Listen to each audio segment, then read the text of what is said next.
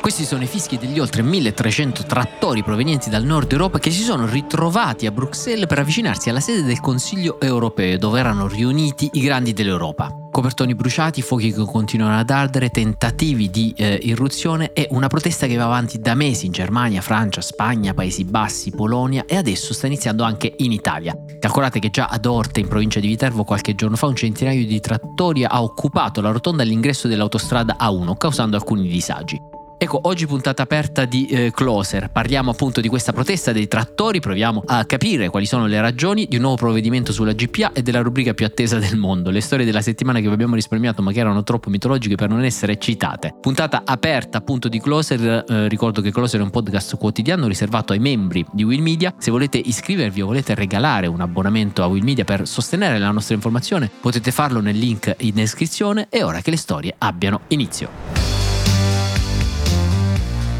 Ciao, sono Francesco Giano e questo è Closer, l'attualità e i suoi protagonisti visti da vicino.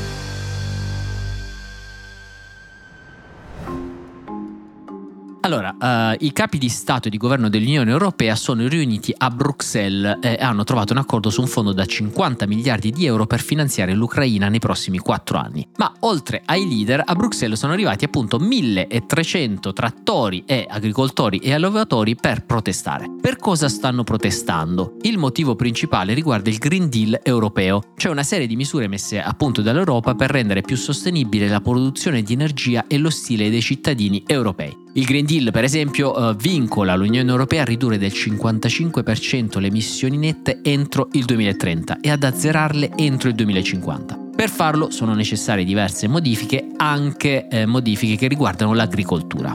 Per esempio, gli agricoltori dovranno riconvertire un quarto dei propri terreni coltivati ad agricoltura biologica entro il 2030. C'è poi in discussione una misura per ridurre drasticamente l'uso dei pesticidi. E poi c'è un'altra misura che dice chi coltiva deve riservare il 4% del proprio terreno a colture non produttive, proprio per tutelare la biodiversità. Questo requisito è obbligatorio per ricevere i sussidi per gli agricoltori. Si tratta di quasi 400 miliardi che sono stati stanziati fino al 2027. Calcolate che i sussidi pubblici sono fondamentali. I media nell'UE rappresentano circa la metà delle entrate degli agricoltori. Perciò gli agricoltori sono un po' sul piede di guerra perché hanno il timore di perdere terreni produttivi e che il costo, insomma, eh, delle materie prime si alzi anche un po' di più. Questa è la macro ragione delle proteste a livello europeo, quindi il Green Deal europeo. Ci sono poi delle ragioni di protesta che variano da paese a paese. Ciao Fra, allora i motivi della protesta sono tanti e spesso diversi da paese a paese. In Germania quello principale è la decisione del governo di tagliare le agevolazioni fiscali sul diesel per il settore agricolo fino ad azzerarle nel 2026. Nei Paesi Bassi si contesta soprattutto un piano di riduzione delle emissioni di azoto attraverso la diminuzione dei capi di bestiame allevati. Vincenzo Genovese è un giornalista che racconta l'Unione Europea da Bruxelles ed è anche l'autore di Spinelli, è una nuova newsletter settimanale di Will che vuole raccontare appunto l'Europa a cui potete iscrivervi sempre tramite il link in descrizione. Spagna, tra le richieste dei sindacati del settore c'è il finanziamento di assicurazioni contro la siccità e i fenomeni meteorologici avversi che sono sempre più frequenti in questo paese. E poi c'è tutto il tema della concorrenza dei prodotti alimentari a basso costo dall'estero, nel caso della Spagna dal Nord Africa, ma nel caso degli stati dell'Est Europa come Romania e Polonia, gli agricoltori hanno a lungo denunciato le importazioni non tassate di cereali ucraini che costano meno e quindi hanno messo fuori mercato i loro prodotti prima che i rispettivi governi prendessero dei provvedimenti in merito. In Belgio e Francia invece c'è un bersaglio specifico che è l'accordo tra Unione Europea e Mercosur, l'accordo commerciale tra Unione Europea e Mercosur, che è l'organizzazione commerciale di cui fanno parte Argentina, Brasile, Paraguay e Uruguay. Questo accordo è in fase di negoziato al momento tra la Commissione europea e il Mercosur, ma se venisse approvato significherebbe importazioni più facili di prodotti come soia e carne di manzo che quindi potrebbero mettere fuori gioco soia e carne di manzo europee. Ecco, dopo che abbiamo raccontato questi primi paesi europei, veniamo all'Italia. Uh, diciamo come scrive Repubblica, uh, uno dei motivi anche della protesta ha a che fare con la guerra in Ucraina. Dopo il Covid, infatti, è arrivata la guerra che ha fatto impazzire i costi delle materie prime, dall'energia ai fertilizzanti, con aumenti superiori al 60%, mentre poi la siccità e le alluvioni hanno falcidiato i raccolti. Ecco perché ci sono tanti piccoli e medi agricoltori che hanno nel mirino anche le grandi associazioni di categoria che possono uh, sopportare meglio questi smottamenti.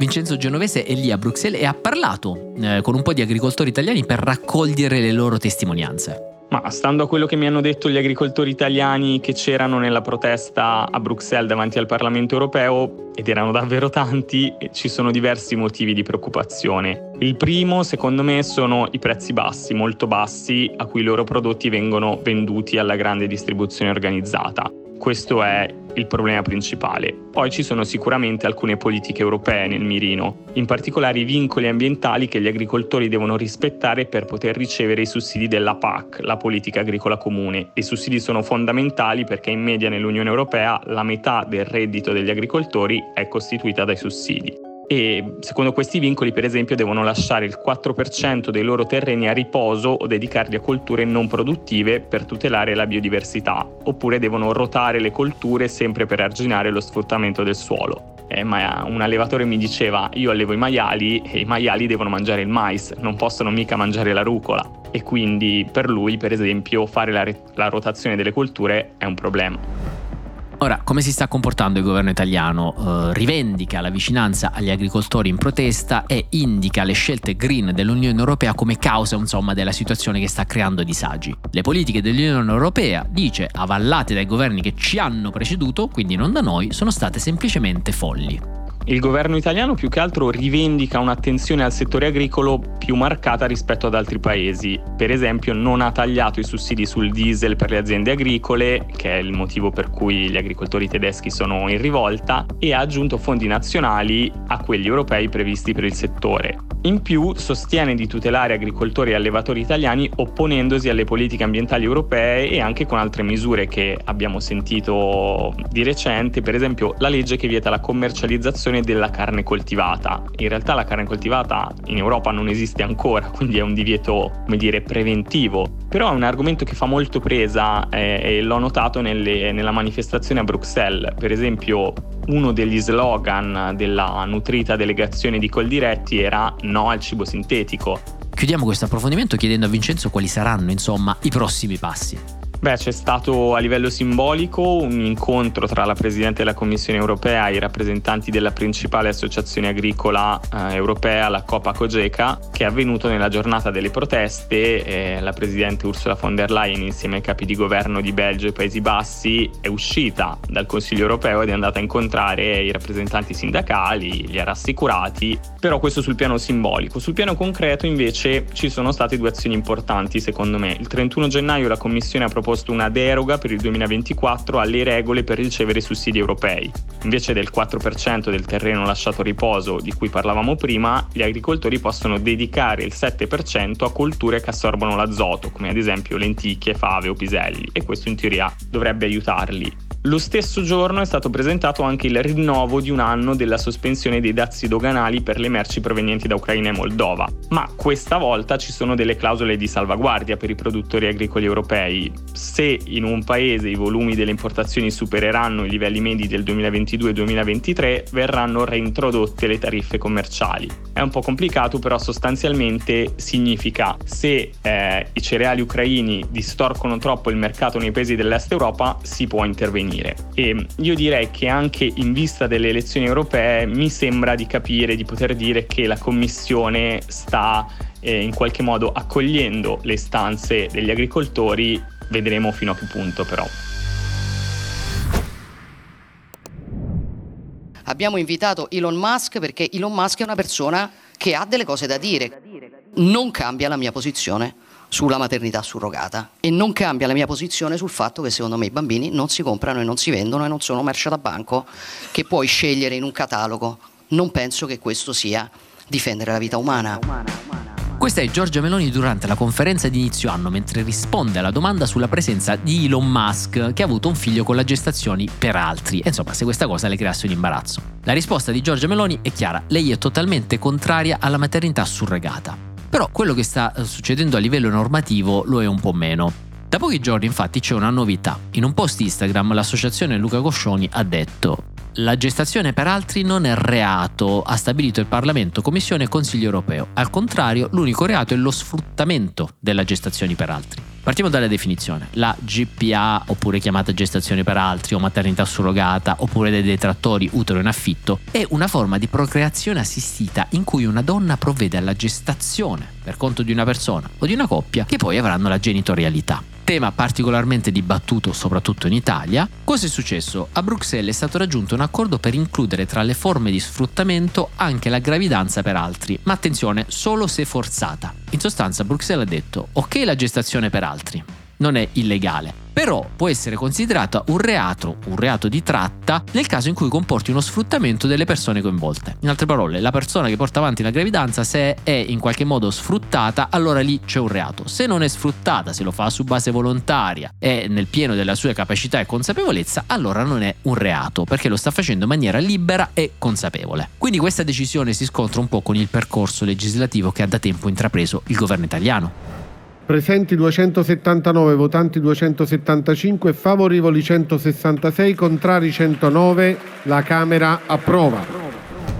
La Camera dei Deputati ha approvato infatti a luglio eh, una proposta di legge per rendere la maternità surrogata un reato universale, una proposta che ferma al Senato in attesa di approvazione definitiva. In sostanza si prevede che la gestazione per altri sia perseguibile non solo se la fa in Italia, come accade già da vent'anni, ma anche se sei italiano e la fai all'estero senza fare alcuna distinzione tra finalità etiche, finalità commerciali o appunto di sfruttamento, come invece fa il Parlamento europeo. In teoria, sulla base di questo testo, quando le coppie tornano in Italia, eh, potrebbero essere incriminate con una pena da tre mesi a due anni. Questa decisione a livello europeo, che in qualche modo va contro la legislazione italiana, adesso si presuppone possa avere anche delle conseguenze qui in Italia. C'era infatti chi sperava in un pronunciamento del genere che ora potrebbe influenzare pesantemente il dibattito parlamentare che ci sarà al Senato. Ed ora chiudiamo questa settimana appunto di questa puntata aperta di Closer con la uh, rubrica più attesa del mondo, in particolare nel nostro gruppo WhatsApp Closers, in cui ci confrontiamo con uh, la community di Willow sui temi dell'attualità di questo podcast ed è la rubrica delle storie della settimana che vi abbiamo risparmiato ma che erano troppo mitologiche per non essere citate, a cura del nostro Carlo Notar Pietro. Ciao Fra, eccoci con le consuete sette storie della settimana che vi abbiamo risparmiato ma che erano troppo mitologiche per non essere citate. 7 Partiamo con l'ultima posizione in classifica dove si piazza il nostro amato presidente della regione Campania Vincenzo De Luca, nostro raggio di luce in questo periodo buio che cade in ultima posizione ma comunque riesce a restare aggrappato alla classifica con tutte le sue forze e tutta la sua serenità. Sì perché dovremmo a mio avviso ufficialmente prenderlo tutti come un punto di riferimento o come uno psicologo per chi come me non è riuscito a prendere il bonus del governo perché lui ci spiega come vivere la vita. Combattere. Non abbiamo la propensione ad essere amici di tutti. Questo è solo l'inizio del video che ha pubblicato questa settimana sui suoi social. A fare i samaritani. Lo facciamo per un mese, per due, per tre, per un anno, per un anno e mezzo. Poi si combatte. E va bene la prima, e va bene la seconda, e va bene la terza, ma poi ti mando a quel paese, insomma, come dargli torto?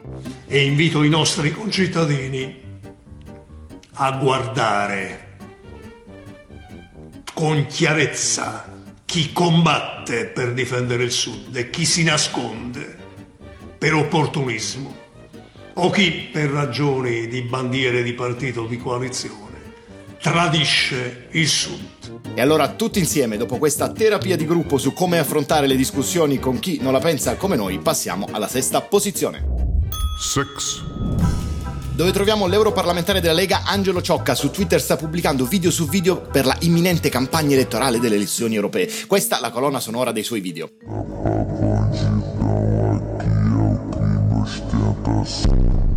Qui l'europarlamentare annuncia camminando per le strade di Bruxelles il suo appoggio alla protesta degli agricoltori contro questa UE, e cito testualmente, di cui lui, ricordiamo, è un importante eletto. Possiamo dirlo? La destra italiana rivoluzioni l'Europa finalmente partendo dalla musica techno. Abbiamo già lo slogan più techno e meno tecnocrazia.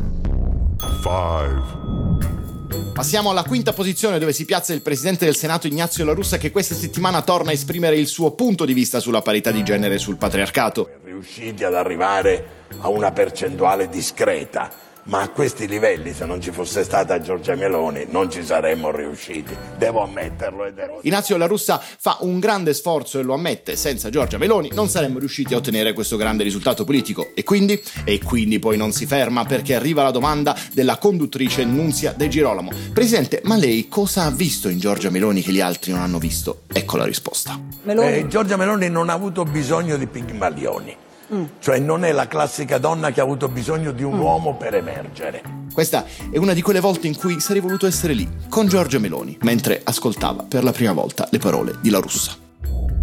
4. In quarta posizione si piazza proprio Giorgia Meloni con la sua consueta ironia, accoglie per il vertice Italia-Africa il presidente della Commissione dell'Unione Africana al Senato. Ve lo ricordate? Sì, è proprio lui, quello che era stato imitato al telefono dal famoso duo comico russo che aveva beffato le segreterie di Palazzo Chigi e lo staff del presidente Meloni, che ha dialogato al telefono con il finto presidente della Commissione dell'Unione Africana. E finalmente avviene il vero incontro. The President of the African Union Commission tutti lo aspettavano, lui entra al Senato annunciato e inizia il brusio generale dei presenti. Tutti aspettano questo momento, il vero incontro tra i due dopo lo scherzo telefonico e attendono con ansia il volto imbarazzato di Giorgia Meloni.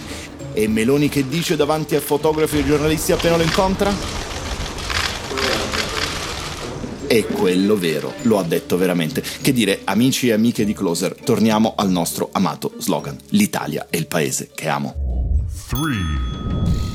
In terza posizione si classifica il direttore del TG La 7 Enrico Mentana che per dirla nel suo stile evidentemente ha fatto una battuta di troppo. In sostanza ha intervistato Liliana Segre per la cerimonia di conferimento della laurea honoris causa in scienze storiche durante il giorno della memoria, il 27 gennaio scorso e a un certo punto Segre dice questa frase. Ma guarda, io magari non mi ricordo cosa ho mangiato l'altro ieri perché anche, anche su ieri ho qualche dubbio perché è chiaro che questo succede. Enrico Mentana ha la battuta pronta e pensa nella sua testa: Mamma mia, che bella! La dico, non la dico, che faccio? L'ansia nel suo cervello sale, la tensione aumenta, prova a contenersi e poi, e poi niente, e poi niente, la dice. Per essere il giorno della memoria. Avete presente l'amico che la sera a cena fa una battuta che crea il gelo a tavola? E potenzialmente poteva essere una di quelle sere, ma per fortuna la senatrice Segre ha uno spiccato senso dell'umorismo e risponde così, facendosi una risata. Vabbè. Abbiamo pazienza con questi ragazzi. Che dire, grazie ancora una volta alla senatrice Segre. Two. In seconda posizione invece troviamo il più giovane tesserato di Forza Italia che viene fatto salire sul palco da Antonio Tajani durante l'evento per i 30 anni di Forza Italia. Qualche giorno fa Forza Italia pubblica un video sui suoi canali social ufficiali il nostro più giovane iscritto. A te la parola. Un ragazzo di 14 anni che a quel punto prende anche parola, ovviamente. Alcuni hanno fatto ironia sulla gag tra Tajani e ragazzo, ma nessuno ha notato la vera cosa fondamentale. La parte più bella del video è quella finale perché tutto si chiude con l'inno di Forza Italia.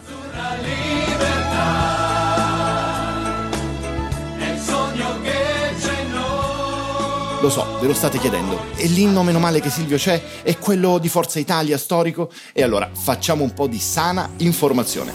Azzurra Libertà è l'inno creato nel 1999 come secondo inno da suonare alle manifestazioni ufficiali di Forza Italia Giovani, composto dalla coppia Serio-Berlusconi, ma non ha avuto lo stesso impatto del precedente, come si legge su Wikipedia. E sulle note di Azzurra Libertà passiamo alla prima posizione. One.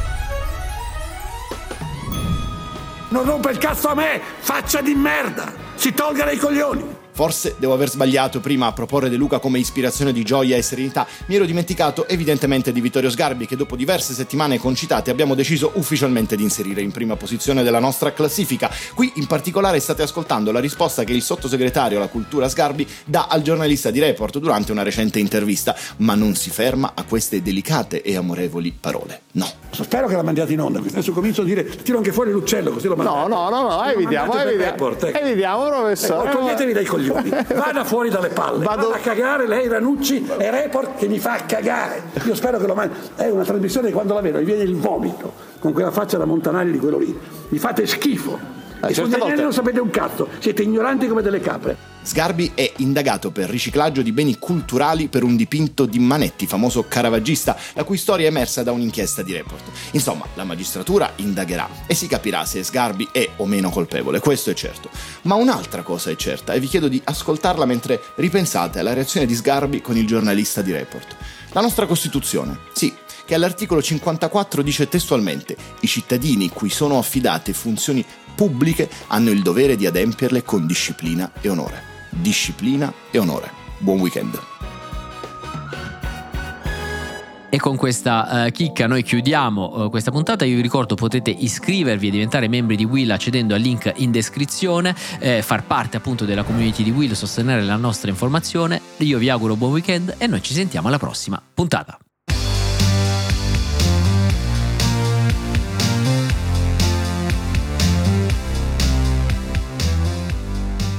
Closer è un podcast di Will scritto da Francesco Giano e Carlo Notar Pietro.